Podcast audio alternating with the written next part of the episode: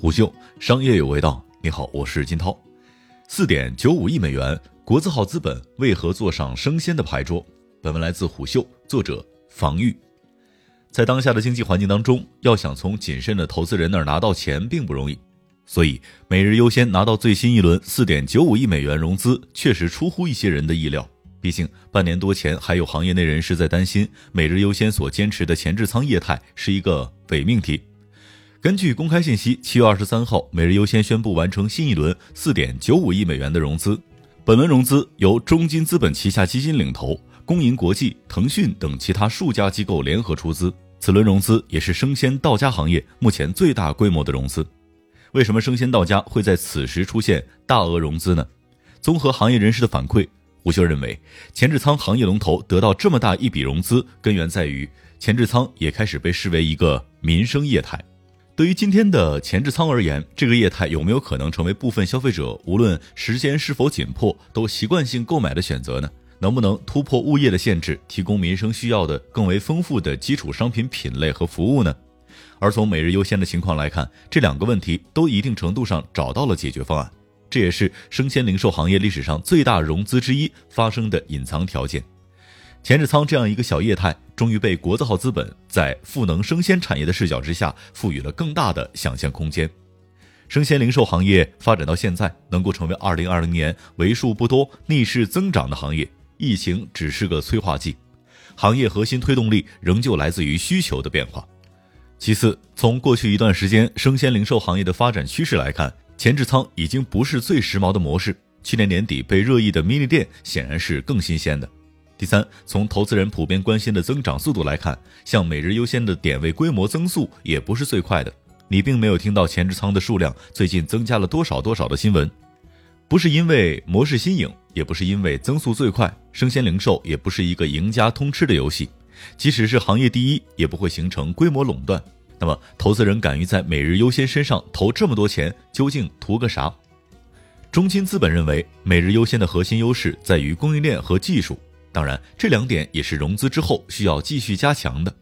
在今天的生鲜战场，像每日优先这样的企业，其实面对的是两场战争，一场是已知的战争，用户和规模都在其中。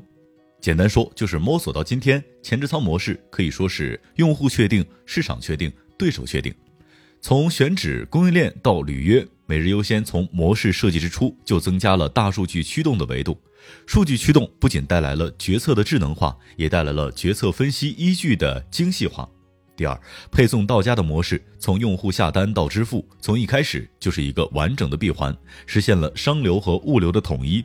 正因此，商品品类的扩容，用户钱包份额的增长，是比外在规模增长更为健康的内生性增长。当然。战争远未结束，这是一场未知的战争。每日优先还需要更多的时间、精力和财力的投入，把这场战争打完。这就是供应链和智能技术的新战争，也是隐藏在中后台看不见的战争。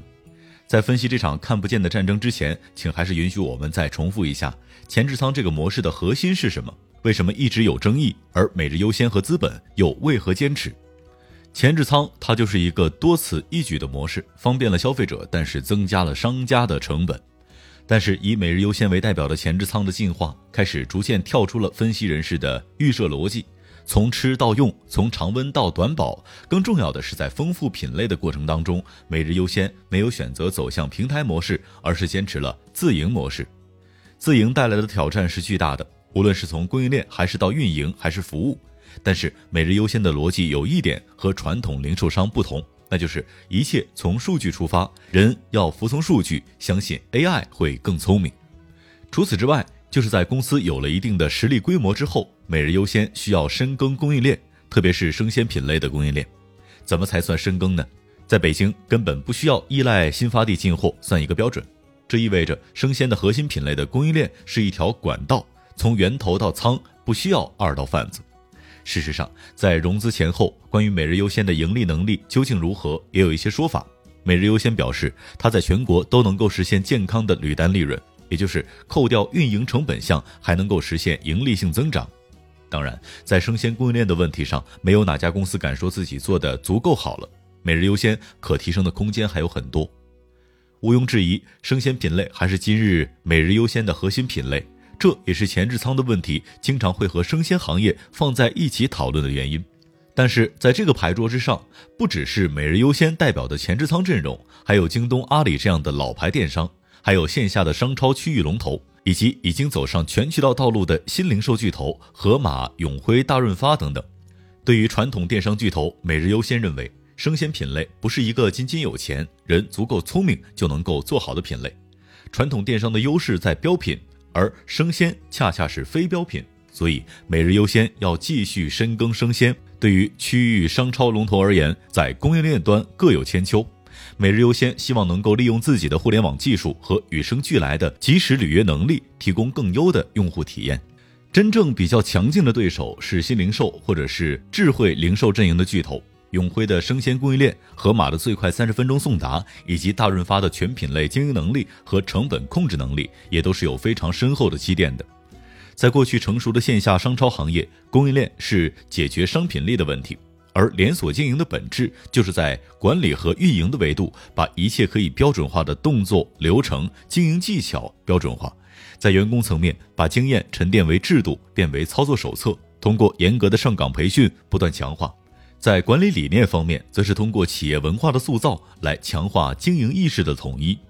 而在数字商业时代，人的执行其实是被简化了。但是中台的决策任务更重了，在零售行业，真正难以标准化的，其实并不是商品本身，而是不同的消费者、不同的文化背景以及不同的管理环境所构成的营商经营环境。在零售数字化这件事情上，目前大家应该还都在起跑阶段，实体零售也好，新零售也好，都是边学边干，就看谁的学习曲线更短了。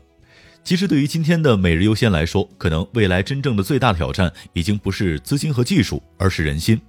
用创始人徐正的话来说，未来最大的挑战是组织力。当一个初创六年的公司就走到百亿规模时，并经历多轮融资之后，这究竟还算不算是一家创业公司，还是以行业龙头自居呢？他如何看待自己和竞争对手？他是不是还能像最初卖水果那样对待每一个亮起的订单？日渐增长的员工会不会带来公司管理的复杂呢？这些问题或许才是拿到钱的每日优先更需要费思量的事情。虎嗅商业有味道，我是金涛，四点水的涛，下期见。虎嗅商业有味道，本节目由喜马拉雅、虎嗅网联合制作播出，欢迎下载虎嗅 APP，关注虎嗅公众号，查看音频文字版。